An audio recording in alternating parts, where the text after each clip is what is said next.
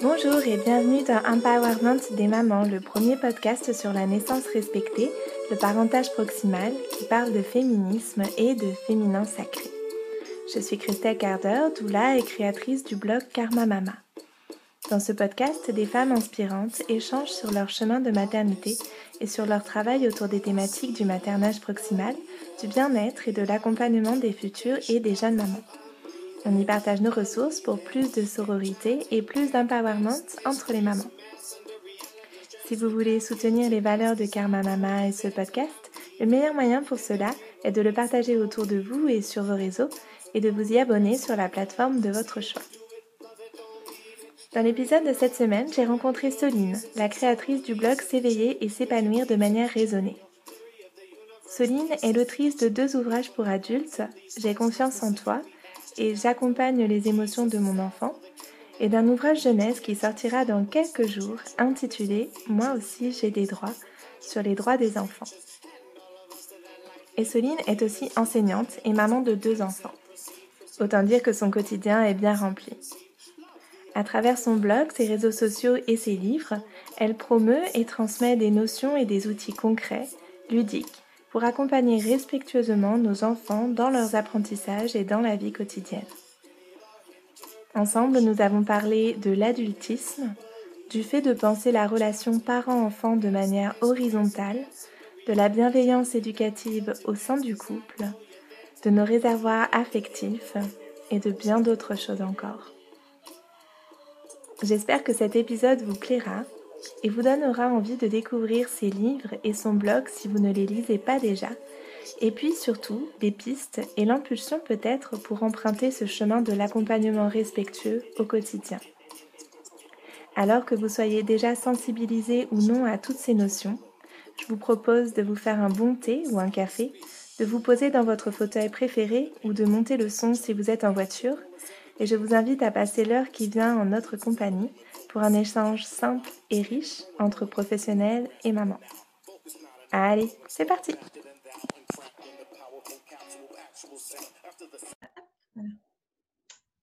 Ok, alors, bah merci déjà d'avoir accepté euh, cette, euh, cette, rencontre et cet échange. Ça me fait trop plaisir. J'ai découvert assez récemment en fait euh, ton compte et tout ce que tu partages et ça m'a tout de suite enthousiasmée. Et en fait, c'est venu assez vite que je te demande. parfois, j'attends longtemps, longtemps. Là, je sais pas. Je me suis, je t'ai proposé assez vite. Du coup, il y a plein de choses que que je sais pas encore en fait sur ta pratique ou sur toi ou sur voilà. Donc, je suis vraiment trop contente d'échanger. Ben, merci à toi d'avoir ça ensemble. Peut-être dans un premier temps, moi je trouve qu'en fait, dans ce que je vois de ce que tu partages et de ce que tu proposes, euh, il y a vraiment cette notion de bienveillance qui euh, revient dans tout ce que tu, enfin en tout cas dans tout ce que j'ai vu de, ton travail. Et euh, je me disais que peut-être on pourrait commencer par t'entendre présenter Qu'est-ce que c'est pour toi l'éducation bienveillante? Est-ce que tu apportes euh, des nuances comme parfois on, reprécise euh, voilà pourquoi bienveillant euh, Qu'est-ce que ça Est-ce que ça veut enfin, contrebalancer avec l'idée qu'il n'y a pas une éducation malveillante ou enfin voilà j'avais envie de t'entendre peut-être commencer par présenter ça qui va éclairer tout le reste je pense de notre échange. D'accord. Alors c'est vrai qu'on emploie beaucoup ce terme d'éducation bienveillante, parentalité positive, etc. Euh, il est vrai que je l'emploie moi-même, notamment euh, sur les réseaux, pour les hashtags, etc., pour être vite euh, repéré si jamais il y a des gens qui font des recherches là-dessus. Mais sinon, ce n'est pas forcément un terme que je vais employer dans la vie de tous les jours, parce que c'est un terme qui est quand même galvaudé. moi, j'aime bien, alors si tu me suis, tu l'as bien vu, mais employer les, bons mots. Donc, c'est vrai que ce mot existe dans le dictionnaire, il a une définition, etc. Mais c'est vrai que j'ai l'impression que selon les gens, on ne va pas y mettre la même chose à l'intérieur et que sous couvert de bienveillance, parfois, on va s'autoriser euh, quelques, quelques violences éducatives. Euh, donc moi, je préfère employer le terme d'accompagnement respectueux. Euh, l'accompagnement respectueux parce qu'en fait, je trouve que c'est neutre. et je préfère même ce terme-là à l'éducation positive parce que s'il y a une éducation positive, ça voudrait dire qu'il y a une éducation négative. Comme tu l'as dit, euh, s'il y a une éducation bienveillante, ça voudrait dire qu'il y a une éducation malveillante. Et euh, en fait, moi, je ne suis pas du tout euh, dans, pour opposer les gens. j'aime pas du tout l'opposition, j'aime pas du tout les pour ou contre, etc. Je pense que dans les, ce que moi je mets dans la parentalité bienveillante ou positive, c'est le fait qu'on pointe du doigt des choses à, à améliorer, des choses qui ne vont pas et des choses qu'on va améliorer. Et c'est plus, euh, en fait, voir le verre à moitié plein plutôt que de le voir à moitié vide, en réalité. je ne sais pas si je suis très claire. Mmh, si, si, ça fait sens, je pense. Euh, puis de toute façon, on va repréciser toutes ces choses-là, je pense, euh, au fur et à mesure de notre échange. En tout cas, une chose que je trouve déjà super intéressante dans ce que tu dis, c'est aussi euh, souvent quand on reprécise ce terme d'éducation bienveillante ou d'éducation positive, on reprécise juste le dernier terme.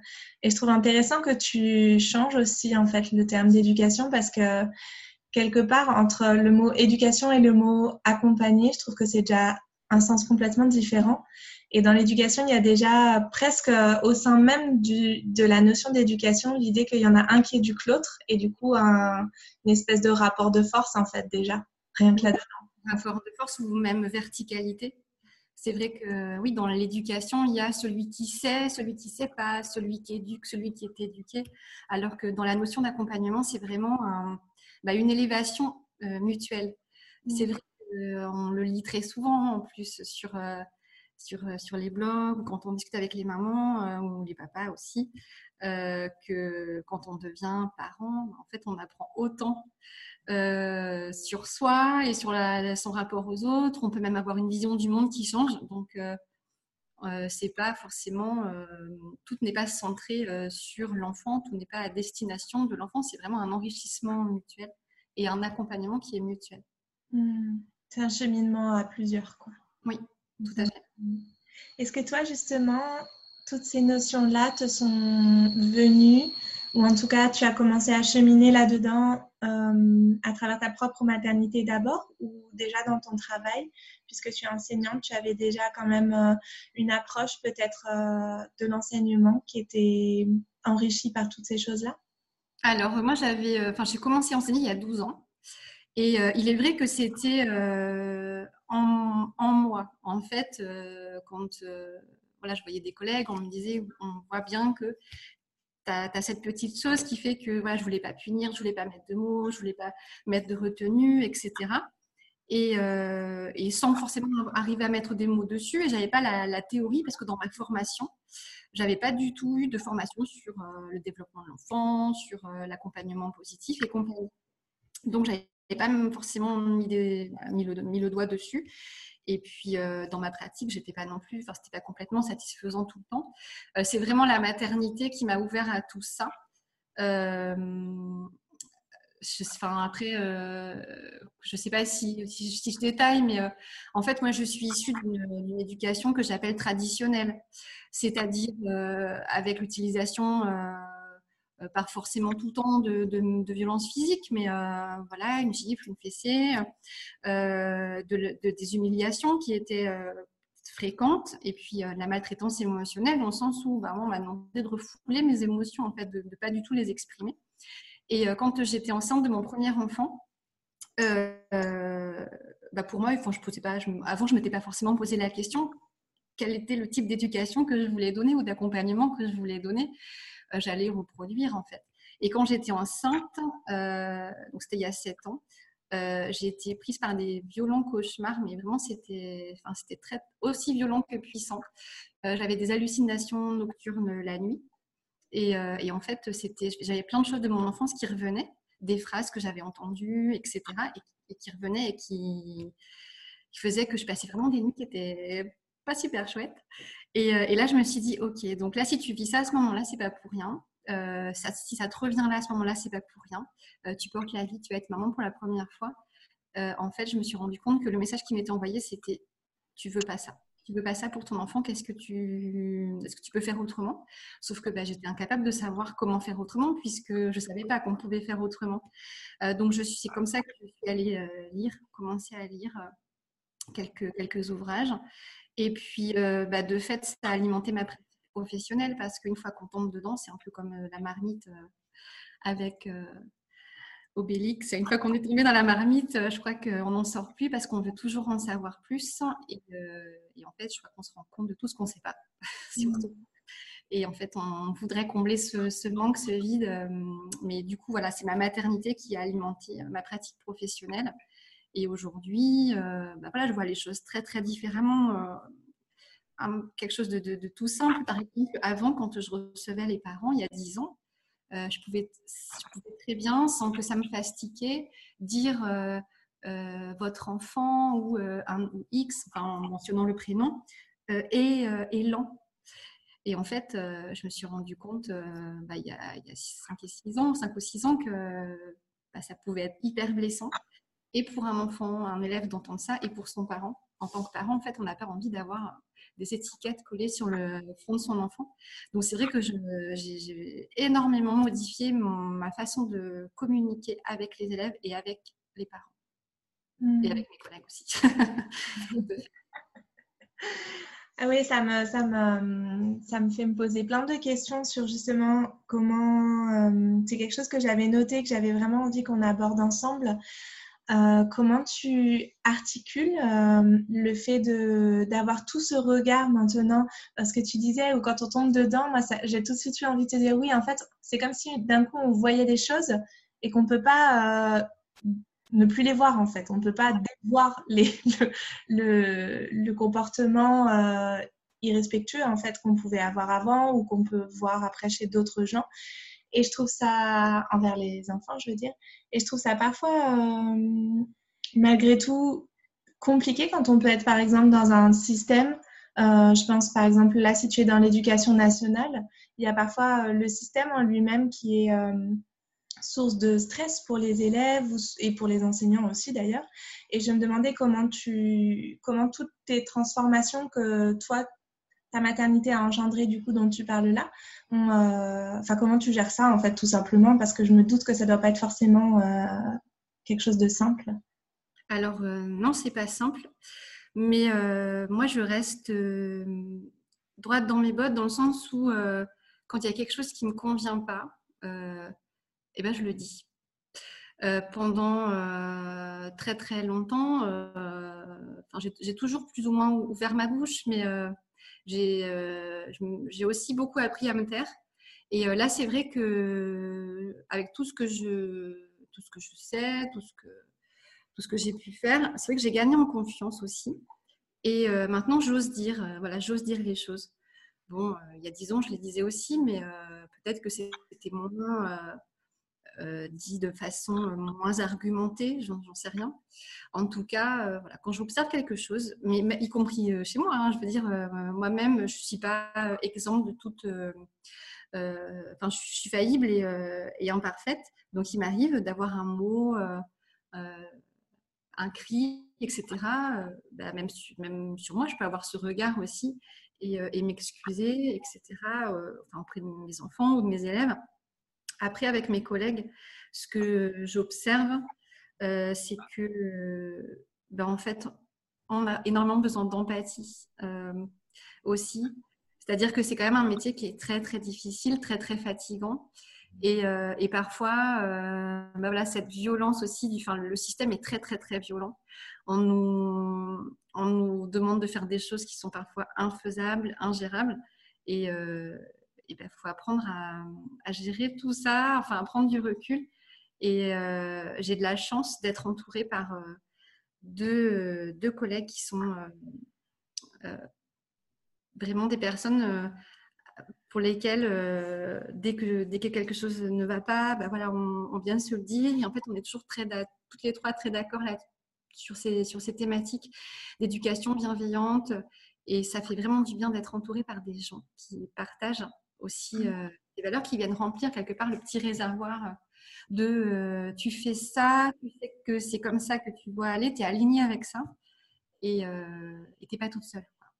Oui, c'est vrai que c'est important de trouver du soutien et de se sentir euh, soudé dans ces démarches-là. Euh. Tu en parles d'ailleurs pas mal sur les réseaux sociaux euh, et sans doute aussi sur ton blog, j'imagine. J'ai parcouru justement un petit peu et j'ai trouvé très rigolo ton petit guide de survie. Je crois que c'était lié beaucoup au fait de famille et c'était du coup en famille, mais j'imagine que ça peut se, se transposer dans toutes les sphères de nos vies. C'est ça. Euh, du coup, toi, tu as été confrontée comme ça au regard aussi euh, parfois curieux, voire critique de ton entourage euh, familial, par exemple? Je trouve important, en fait, je te pose cette question-là pas simplement par curiosité pour toi-même, bien que oui aussi, mais parce que je, trouve que c'est une thématique vraiment importante. moi, tu sais, ce sont surtout des mamans, des jeunes mamans, mes auditrices, et je trouve important qu'elles puissent entendre que on traverse un peu tout ça, d'avoir ben, des gens qui trouvent formidable ce qu'on fait, et puis des gens qui trouvent aussi que c'est complètement bizarre, euh, voire euh, mauvais pour nos enfants. Alors oui, euh, alors c'est une question moi qui m'est posée très régulièrement en message privé, c'est que les gens s'excusent, excuse-moi de te poser cette question. Bah non, je suis là pour ça. Si je n'ai pas envie de répondre, j'y répondrai pas, mais je le fais avec plaisir.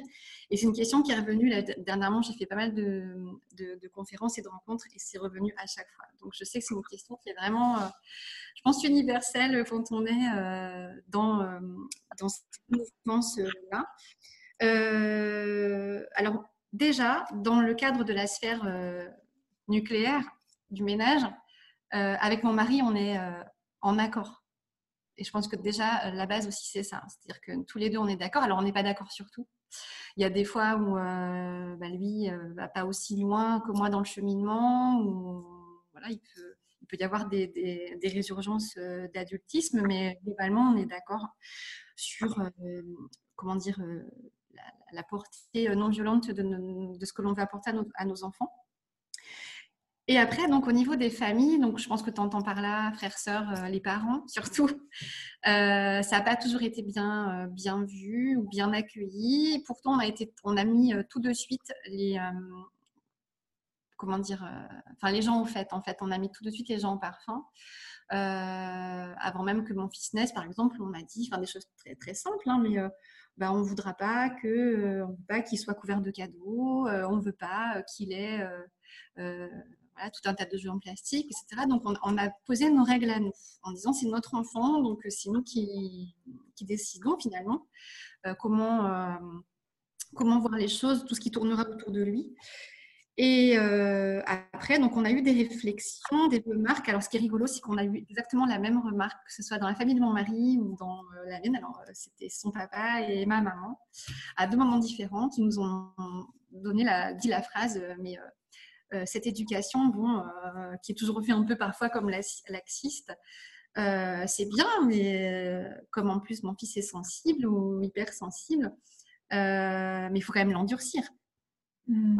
on nous a dit qu'il faut quand même l'endurcir parce que le monde, le monde est dur. et puis, vous, vous, voilà, vous faites toujours pas les choses comme tout le monde, etc., etc. Donc, à cette phrase, en fait, moi, j'ai répondu la même chose. C'est que peut-être qu'à la place de croire que le monde est dur et que nous, on essaye d'accompagner notre enfant euh, dans une non-violence et de l'empathie et le respect de lui-même et, euh, des autres sans forcément euh, lui imposer des choses de façon très verticale. Peut-être qu'il faudrait réagir avec une question inverse. c'est peut-être pas notre éducation qui a un problème, mais le monde Mmh. Euh, est-ce que c'est euh, notre enfant qui doit s'endurcir face à un monde qui est dur ou est-ce que c'est au contraire le monde qui doit se pacifier euh, et devenir non violent en fait? Et, en fait face à cette réponse, bah, l'un comme l'autre n'ont pas su quoi dire. Ils m'ont dit ah oui effectivement tu as raison. mais ça n'empêche pas qu'il y ait quand même quelques petites phrases de temps en temps, parce qu'effectivement, ils ne comprennent, comprennent pas certaines choses. quand ils sont, eux, ils ont pratiqué une éducation où c'était euh, pas de négociation possible. Euh, non, c'est non, c'est comme ça. J'ai décidé euh, de que l'on qu'on puisse nous laisser le choix à notre enfant. Eh bien, ça peut poser souci. Bon, après, moi, je l'entends. j'ai aussi discuté avec mes propres parents pour bien leur montrer que, ou leur expliquer. Après, ma maman l'a pas du tout accepté, enfin, ou compris, je sais pas. Euh, je leur ai bien expliqué que si moi j'avais choisi une éducation différente, c'était pas en opposition avec l'éducation qu'ils m'avaient donnée.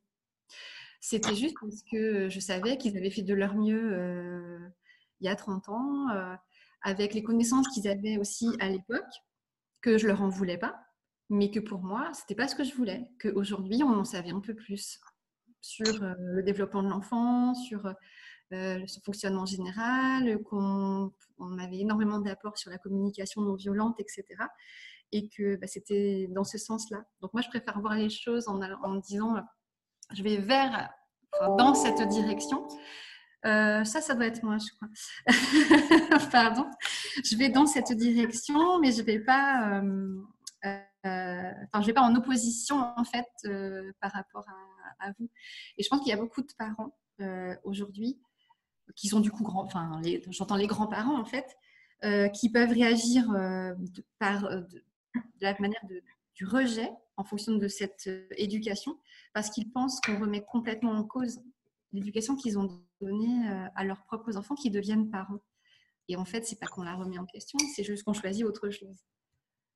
Oui, complètement. Mais c'est vrai que le fait de prendre position à l'inverse ou différemment, en tout cas de, ce qu'on a soi-même reçu ou de ce qu'on a soi-même vécu, ça, questionne nécessairement euh, la génération précédente, en fait. Ben Après, c'est vrai que je comprends aussi que c'est pas évident d'accepter que nos enfants puissent, euh, des enfants puissent penser différemment euh, de, de, leur, de, de leurs parents. Mais euh, bah, comme je l'écrivais hier, nos enfants ne nous appartiennent pas et on est là pour faire en sorte qu'ils aient leur propre liberté d'opinion, d'expression, d'esprit critique. ça me paraît tellement, tellement important. Tu as prononcé un mot euh, qui donne une notion que j'entends rarement et que je suis vraiment contente que tu abordes, c'est l'adultisme. Est-ce que tu peux bien juste préciser cette notion-là pour que, voilà, pour que ça soit un terme, je suis contente de, de, de le diffuser un petit peu plus. Donc, si tu veux bien euh, le repréciser.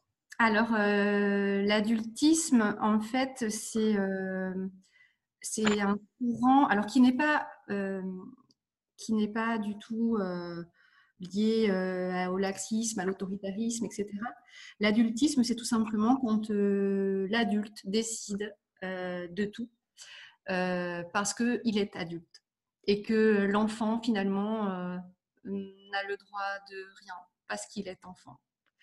Et c'est l'adultisme, on le voit partout en fait. On entend, c'est pas un mot qu'on entend, mais euh, le simple fait d'imposer sans cesse euh, notre vision ou nos choix à nos enfants sans forcément les, les, impliquer dans ce choix, ça, c'est de l'adultisme. En fait, on est sur une conception verticale de la relation et pas horizontale. Moi, je pense que mon enfant, un enfant est mon égal. On est sur une ligne complètement horizontale. Même si mon rôle, c'est en sécurité, même si mon rôle à moi de parent, euh, c'est euh, de l'accompagner. Euh, je suis son égal et il est mon égal. Hmm. En réfléchissant tout à l'heure, en préparant un petit peu notre échange, je me disais que je ne dois pas être la première à dire ça et c'est pas vraiment une révélation, mais j'avais vraiment en tête cette idée de. C'est quelque chose qui me tient à cœur aussi dans ma relation avec mes propres enfants de me dire euh, que oui, je suis pas en fait leur euh, supérieur ou leur. Euh, enfin, il y a un peu cette notion de oui, comme un supérieur hiérarchique qui pourrait dire ben, à, telle heure on fait ça, à, enfin voilà, organiser, régenter leur vie. Mais j'avais plutôt que j'avais plutôt envie de me percevoir comme un guide en fait, un peu comme un guide en montagne qui peut pointer les choses qui peuvent être intéressantes de voir et prémunir, comme tu dis, des dangers. Et je trouve que pour moi, c'est vraiment les deux choses que j'ai envie d'avoir dans mon rôle de parent. Et je trouve intéressant de questionner toujours qu'est-ce qu'on a envie d'être comme parent pour notre enfant, en fait. Et souvent, oui, quand, enfin, la, à la question qu'est-ce qu'on a envie d'être, on répond qu'est-ce qu'on ne veut pas être. Mais ça aide aussi à faire le tri, hein, c'est vrai que ça aide à. Ouais. Euh, est-ce que du coup, tu parlais tout à l'heure de ton compagnon, de ton conjoint, du père de tes et euh, tu as dit une chose qui m'a fait sourire parce que c'est quelque chose que je vois beaucoup euh, et qui pour moi prend racine vraiment pendant la grossesse. Et d'ailleurs, tu me le confirmes à nouveau en me disant que c'est au cours de ta première grossesse que tu as commencé à faire tout ce cheminement-là. Je constate vraiment que euh, les... ce sont les femmes en fait qui, en tout cas dans 100% des cas que j'ai vus, ce sont les femmes qui euh, amènent cette question de l'éducation positive, bienveillante, ou de l'accompagnement respectueux de l'enfant, et que les hommes euh, suivent jusqu'à un certain stade parfois. Et voilà, je me, en ce moment, c'est dans mon questionnement et du coup, je profite de t'avoir entre guillemets sous la main pour, te poser cette question un peu euh, ouvertement.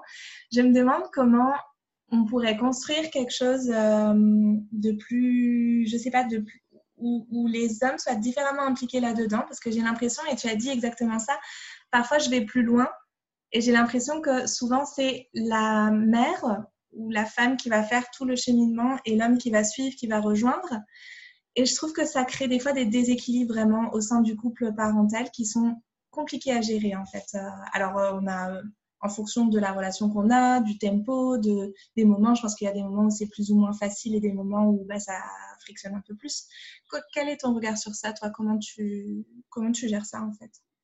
Euh, alors, il est vrai que c'est les désaccords au sein du couple, c'est quand même quelque chose qui est très très récurrent parmi ma communauté, j'ai énormément de questions euh, sur là-dessus. Euh, alors, par rapport au fait de se dire que ça vient, euh, enfin, l'impulsion est donnée par les femmes, par les mères, je pense que c'est, il y a, enfin, je trouve même pas les mots. Je pense que c'est tellement ancré que, enfin, moi, j'ai pas la réponse parce que j'ai pas creusé le sujet. Je pense que ça mérite réflexion notamment dans tout ce qui tourne autour de l'histoire euh, euh, bah, de la conquête euh, des droits des femmes, qui sont finalement un petit peu en décalage avec la, conquête des droits des enfants. Je ne sais pas si on peut appeler ça une conquête, mais enfin en tout cas l'évolution. Mais c'est vrai que je, suis tombée sur cette réflexion il y a quelques, quelques temps. et, et, je pense que ça mérite vraiment d'être creusé.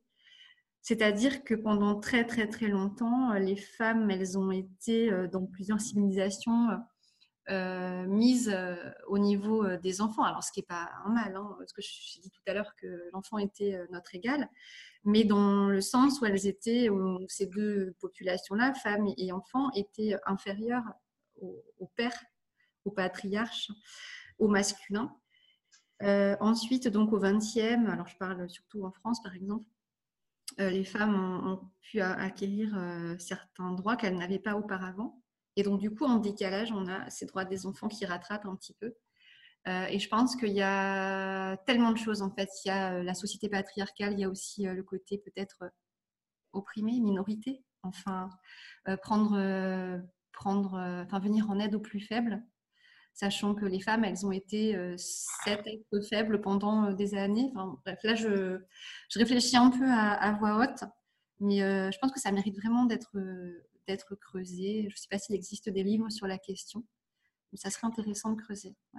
En tout cas, je te remercie parce que tu vois, c'est quelque chose que je, dont j'avais pas du tout, que j'avais pas du tout mis en relation, alors que je travaille beaucoup autour du, du féminisme et je l'avais même pas envisagé en fait. Tu vois, c'est rigolo.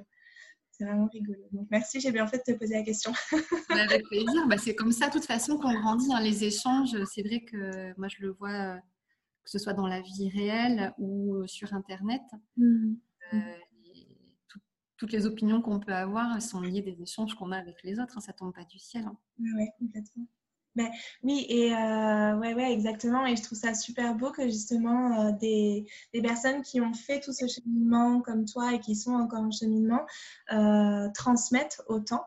Qu'est-ce qui, toi, t'a poussé à autant À quel moment tu t'es dit, ben, tout ce que, tous ces savoirs-là que moi, je commence à découvrir, j'ai aussi, je me donne aussi comme mission, entre guillemets, de les transmettre de les, à travers tes réseaux sociaux, mais aussi à travers tes livres, puisqu'on tu as, écrit trois ouvrages et il y en a peut-être d'autres à venir. Euh, je pense que oui.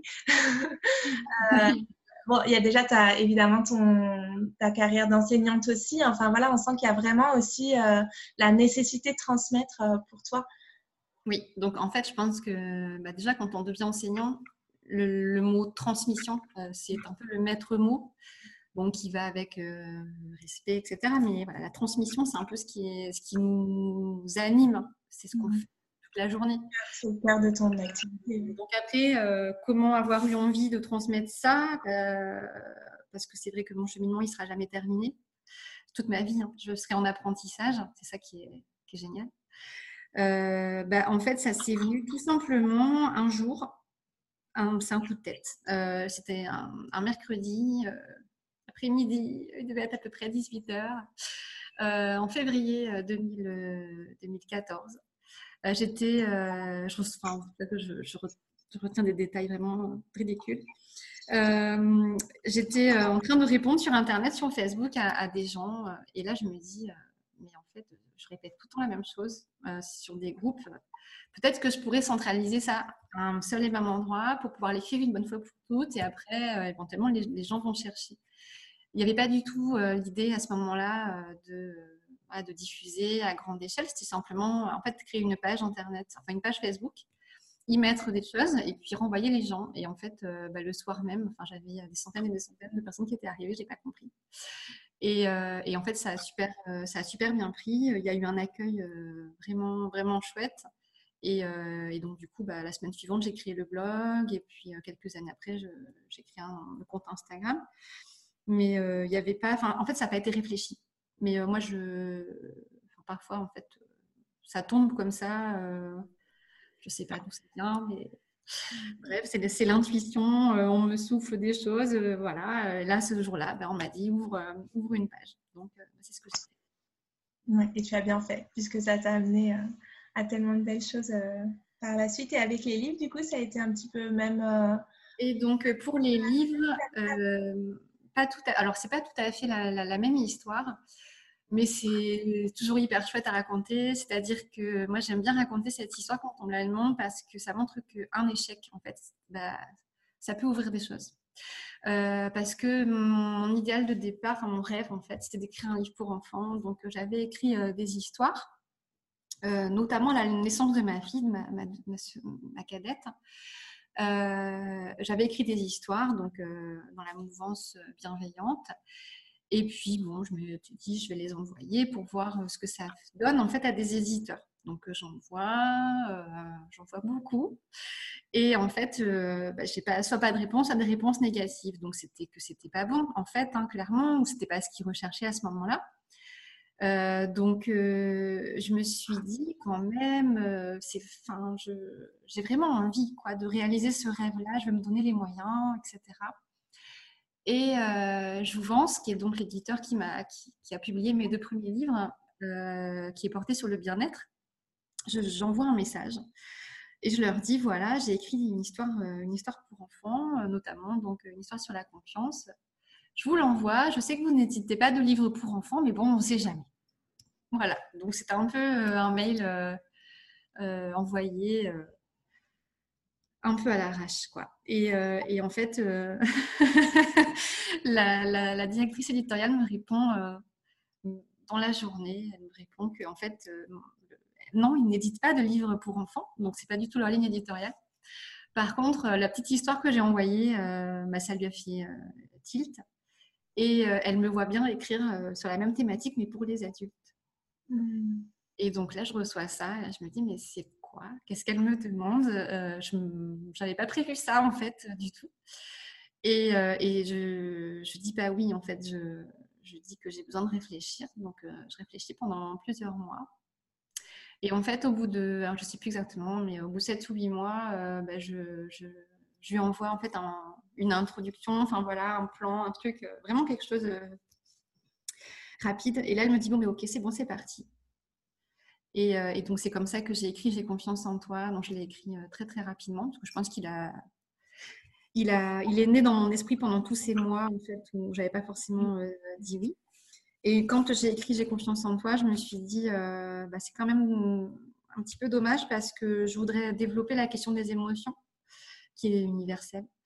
J'aimerais bien faire un livre. Donc, j'ai enchaîné tout de suite avec l'écriture de J'accompagne les émotions de mon enfant. Là, ils m'ont dit OK tout de suite, en fait. Et puis quand même, bah, j'avais cette idée de, de livre pour enfants, donc j'ai pas abandonné. J'ai continué d'écrire. Bon, euh, et, puis, euh, et puis là, j'ai eu un accord. Euh, c'était en... Bah, c'était l'été dernier.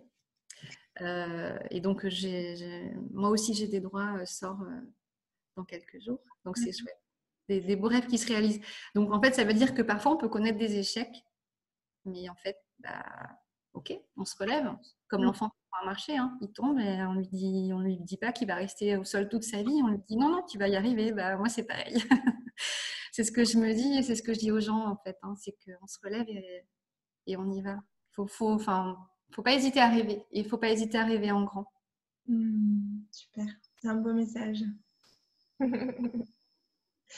J'ai une petite question rituelle. Euh, je sais que tu as ton temps est précieux et compté, donc je vais te la poser maintenant. Puis si on, si on continue un petit peu après, ça sera bien aussi.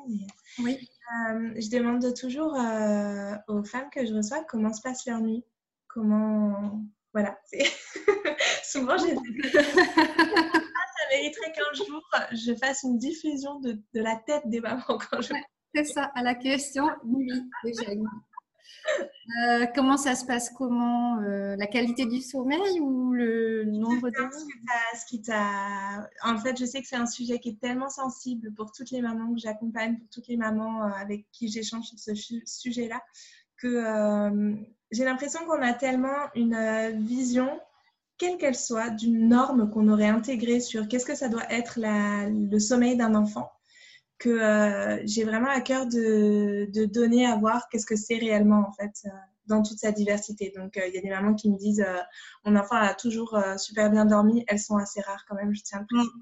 Et la plupart me disent qu'en fait leur enfant de 5 ans ne fait toujours pas ses nuits, alors que nous on a parfois intégré l'idée qu'à 3 mois un bébé ça doit dormir 12 heures par nuit. Quoi.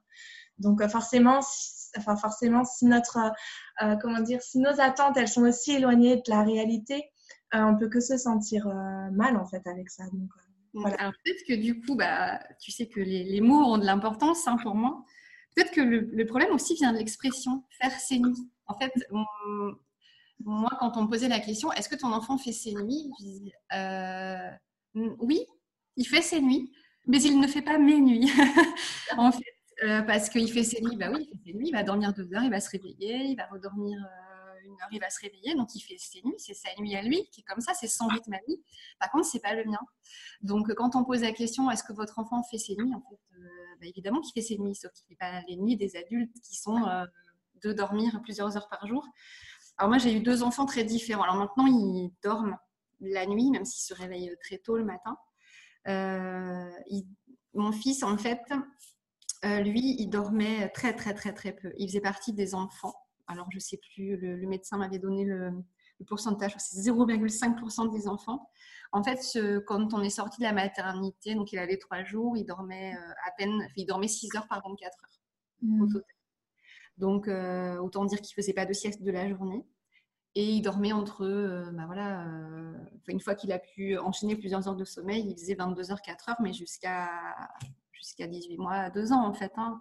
Donc on se levait à 4 heures du matin euh, tous les jours. Euh, c'était un petit peu, euh, voire beaucoup difficile.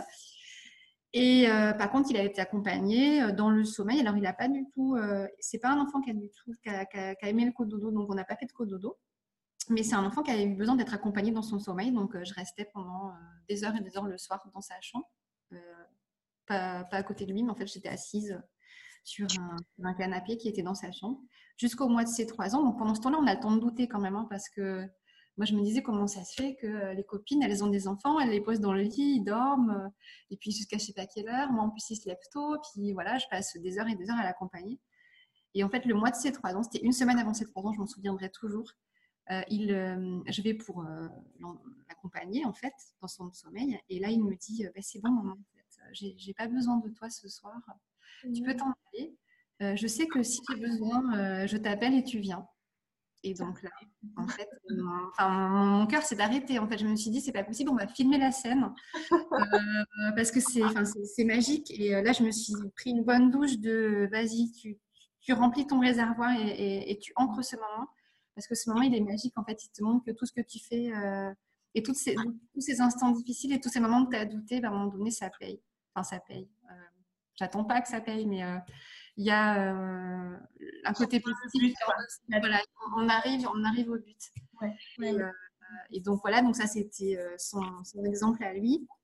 Et ma fille, elle par contre, elle a eu besoin de, de, bah, de dormir avec nous, avec, avec ses parents. Euh, donc, on a réorganisé tout simplement euh, bah, les, lits à la maison. Donc, dès qu'elle n'a jamais pu dormir dans un lit à barreaux, etc., donc, euh, on a tout on a mis un, matelas par terre. Elle a eu un lit de place tout de suite. Et quand elle se réveillait la nuit, ben moi j'allais la rejoindre. Je dormais le reste de ma nuit avec elle. Et c'est comme ça qu'on a pu en respecter les rythmes des uns et des autres.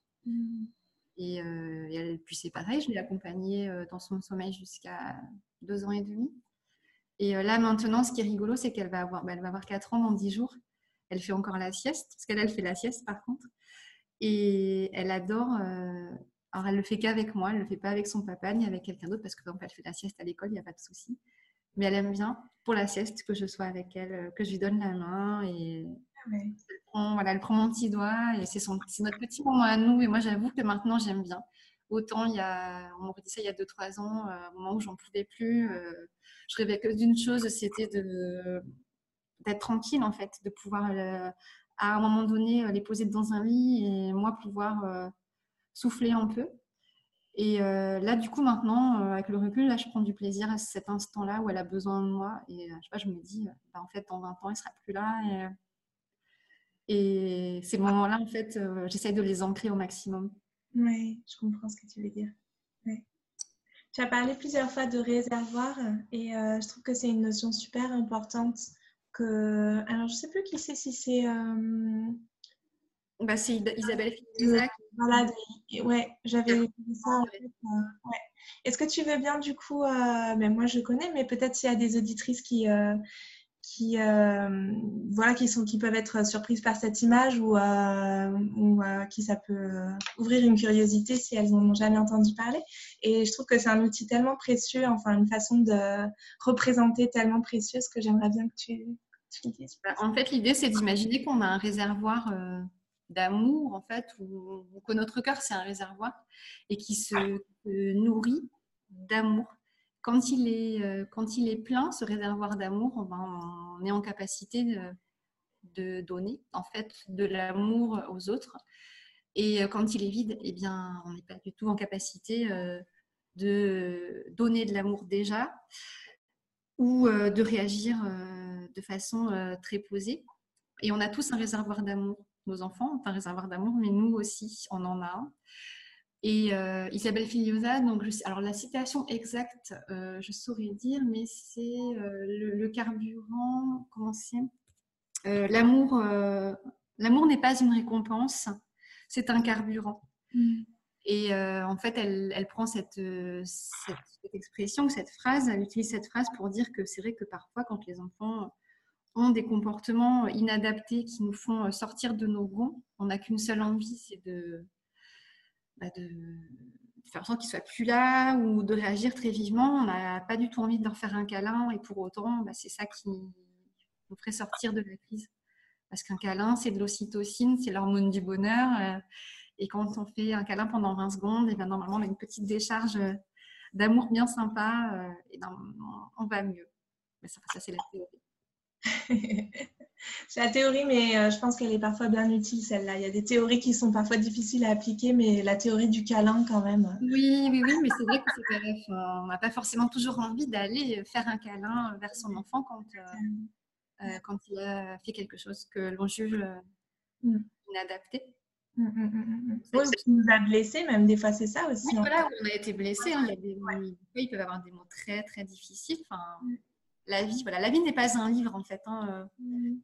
C'est bien d'avoir de la théorie et c'est bien aussi de se dire que bah, chez, les, chez soi, c'est comme chez les autres. Euh, L'herbe, elle n'est pas forcément plus verte.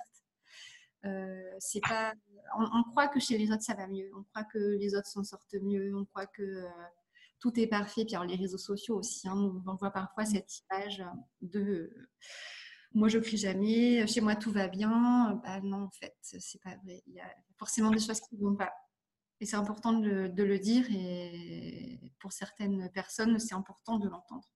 Oui, je pense, je pense qu'on a toutes besoin d'entendre à un moment ou à un autre que des gens qui sont sur des chemins qu'on a envie d'emprunter bah, traversent les mêmes difficultés que nous. Sinon, c'est impossible en fait. C'est, on est trop, on se sent trop euh, inadapté en fait. Ouais. Moi, j'aime bien dans cette notion de réservoir aussi me dire que, enfin en tout cas moi quand j'essaie de me l'appliquer à moi-même, de me dire qu'il y a aussi des choses qui remplissent mon réservoir qui ne sont pas forcément liées à ma maternité en fait, mais euh, qui vont être aussi de l'ordre de ben, je sais que c'est pas facile pour les jeunes mamans, mais conserver suffisamment de sommeil, regarder comment je m'alimente, quels sont mes, enfin voilà, il y a, des choses aussi qui viennent nous, à mon sens, qui viennent remplir ce réservoir et qui font que sans ça, on ne peut pas fonctionner, entre guillemets, de manière optimale, en fait, tout simplement. Bah, c'est vrai qu'après, on entend beaucoup, euh, mais est-ce que tu prends du temps pour toi, etc. Alors, autant dire que le temps pour soi, quand on a des enfants euh, en bas âge, d'âge rapproché, enfin, même si on n'en a qu'un seul, peu importe l'âge qu'il peut avoir, enfin, des fois, avoir du temps pour soi, c'est pas possible. Et euh, très souvent, moi, je l'ai vu, il y a des gens qui ont tant de temps pour soi, genre bah, je fais garder mon enfant, puis je vais faire une heure 30 au spa. C'est pas forcément ça du temps pour soi. Moi, ce, temps-là, je l'ai, je l'ai jamais eu parce que j'ai pas de relais. Euh, donc, euh, on n'a personne euh, dans notre entourage de disponible pour, pour, pour, nous garder les, enfants. Et mon mari, en plus, n'est pas là, n'est pas disponible la semaine. donc, le temps pour moi, mais que j'aille le chercher ailleurs. et donc, bah, ne serait-ce que me faire couler un thé, prendre un thé, euh, et, demander aux enfants, alors maintenant ils sont, ils sont plus grands, mais je leur dis, là maintenant j'ai cinq minutes, c'est mon moment, je bois mon thé, je bois mon café. Euh, dans cinq minutes après, tu peux venir euh, me, me, parler si tu veux. ne serait-ce que, par exemple, la lecture. Des fois, moi, j'ai des mamans qui me disent, ben non, je ne lis pas parce que vraiment, j'ai vraiment pas le temps de lire. Ben ouais, mon... au début, moi, je lisais de, je lisais plus de livres non plus, mais euh, ne serait-ce que lire une page ou deux. En fait, c'était euh, l'objectif ultime de ma journée, en fait, lire deux pages. Et, euh, j'ai adapté certains livres, il y a certains livres qui peuvent se lire comme ça, avec des, chapitres hyper rapides. Donc, on peut, chacun, en fait, peut trouver ce qui, lui, ce qui le nourrit ce qui lui fait du bien. Enfin, je sais pas, ça peut être se regarder dans le miroir et se faire un sourire, ça peut être. Euh... Super ce que tu dis parce que tu sais, c'est vraiment quelque chose que je travaille. Euh, c'est vraiment, en fait, euh, dans les accompagnements que je fais pour les jeunes mamans. Souvent, j'essaye quand je les accompagne avant leur euh, la naissance de leur enfant, je leur propose de le faire, de le préparer avant en fait. Mais c'est tout simple, c'est de réfléchir exactement comme ce que tu viens de dire à cinq choses qui sont reposantes pour nous, même quand on n'arrive pas à dormir. Donc, ça peut être faire une méditation de 10 minutes euh, quand on est en train d'allaiter ou même aux toilettes, euh, peu importe. Euh, ça peut être de lire, ça peut être de passer deux minutes dans le jardin, les pieds dans l'herbe, ça peut être... en fait, voilà, lister cinq choses. Et cette liste-là, l'avoir sur son frigo ou à un endroit où on passe et souvent, j'aime bien le frigo parce que souvent, je sais que quand on est jeune maman, une fois que notre bébé dort, au lieu d'aller se reposer, on va aller ranger la cuisine. Je sais pas, c'est un truc, on va aller faire un truc ou euh, étendre une lessive ou enfin n'importe quoi. Et en fait, vraiment, je dis aux mamans, mais mettez cette liste à un endroit où vous allez en priorité voir ça et vous allez pouvoir vous dire, OK, en fait, avant de passer, en fait, je fais l'inverse. Au lieu de faire d'abord le ménage et après me reposer, je fais d'abord une des choses sur cette liste-là qui est la priorité et après, je, je lance mon, ou quoi que ce soit. les choses qui nous font du bien. Et c'est vrai que ce qui fait du bien à toi, c'est pas forcément ce qui me fait du bien à moi, il y a quelqu'un d'autre. Donc c'est vraiment très très personnel. Oui, complètement. Ouais, Et je pense que la démarche, en fait, de, de prendre le temps de se dire qu'est-ce qui va me faire du bien et je vais le faire avant de faire le reste, en fait. Je trouve que tous, toutes ces étapes-là, elles sont importantes parce que ça envoie un message à notre cerveau qu'on est plus importante que la vaisselle, en fait, tout simplement. C'est bête, mais euh, ça, fonctionne comme ça en fait dans notre cerveau de, se dire ok, je vais d'abord prendre euh, une douche parce qu'en fait c'est plus important que de passer la serpillière en fait. Euh, même prendre soin de soi, ça va être très très important dans l'accompagnement de l'enfance. C'est notamment la métaphore dans l'avion, du masque dans l'avion on met sur soi avant de le mettre sur son enfant. Bah, c'est pareil en parentalité. On, pense à soi aussi en s'accompagnant, en, s'accompagnant et en s'écoutant. Oui, ouais, ouais, complètement. Puis je pense qu'une fois qu'on perçoit réellement quels sont les bénéfices dans notre maternité, dans notre patience avec nos enfants, après on a quand même, euh, moi je le vois, on a, on a quand même plus facilement tendance à se dire, ok, en fait c'est important vraiment de prendre soin de moi. C'est pas quelque chose d'égoïste, c'est euh, bénéfique, ça rejaillit sur l'ensemble de la famille. Euh. Mais ça, c'est pas évident. Hein. Enfin, moi, j'ai eu, j'ai, mis du temps hein, parce que même encore maintenant, hein, euh, j'y arrive pas totalement. Y revenir, c'est un rappel. à... ouais, c'est important. que ce côté, bah non, bah oui, c'est égoïste. Du coup, tu devrais mm. pas. ton, ton, enfant doit passer avant. Oui, bah oui, mon enfant, effectivement, je l'aime plus que tout, mais si je suis pas en capacité de m'occuper correctement de lui, fait, il faut que j'écoute mes besoins, mes besoins à moi aussi. Ouais, c'est pour ça que cette, voilà, ce truc du réservoir, je trouve qu'il est vraiment, euh, vraiment pertinent parce qu'il suffit en une seconde de se dire mais au fait mon réservoir il est comment là quand je suis en train de me de bouillir et de commencer à me dire oh ça va pas du tout. En fait, des fois c'est pas le comportement de notre enfant, c'est juste qu'en fait ça fait euh, une semaine qu'on n'a pas lu ou une semaine qu'on n'a pas euh, voilà, fait ce qui nous fait du bien, tout simplement. Ça me fait penser à un livre euh, qu'on aime bien, enfin mes enfants adorent, c'est As-tu rempli un seau aujourd'hui? Je ne sais pas si tu connais, c'est un livre euh, de littérature jeunesse. Et en fait, c'est bah, des enfants qui ont un seau et le but, c'est de, avec leur seau, bah, qu'ils aillent remplir le seau des autres. Donc c'est la métaphore du réservoir en fait mais pour les enfants. Et en fait, on comprend que quelqu'un qui a un seau qui est vide, bah, ça va être cet enfant qui va euh, euh, être traversé par une colère euh, et qu'en fait, il faut aller lui remplir son seau. Mmh. Il s'appelle. Donc, il est vraiment sympa ce livre. Ah ouais, c'est chouette ça. Ça me donne envie de l'acheter et d'offrir un petit seau. Avec, tout à fait. Ouais, ouais, carrément. Bon, bah écoute, je ne sais pas, est-ce qu'il y a une dernière chose que tu aimerais dire éventuellement aux auditrices, profiter de ce petit espace de paroles que, mm. bah, si, tu, si, tu, me lances là-dedans, j'aurais euh, beaucoup de choses à dire. Donc, euh, non, je vais juste m'arrêter sur un merci. Ça sera déjà très bien. Parce qu'un merci, c'est peu, mais c'est beaucoup. Donc, euh, merci à toi. Eh ben, merci à toi d'avoir accepté cet échange. C'était vraiment un bon moment. Et puis, bah, peut-être à une prochaine, à une prochaine fois. Ben oui, tout à fait. Pourquoi pas. Je vais arrêter l'enregistrement. Oh. Voilà, cet épisode touche à sa fin. Pour en savoir plus sur ma belle invitée, vous pouvez retrouver les notes du podcast sur le site karma-mama.com rubrique podcast. Et pourquoi pas y découvrir également toutes les ressources gratuites que je partage, l'accompagnement en ligne, ainsi que mes méditations prénatales. N'oubliez pas de vous abonner avant de partir si l'épisode vous a plu. Merci pour votre écoute et je vous dis à très vite sur les réseaux sociaux. Prenez bien soin de vous.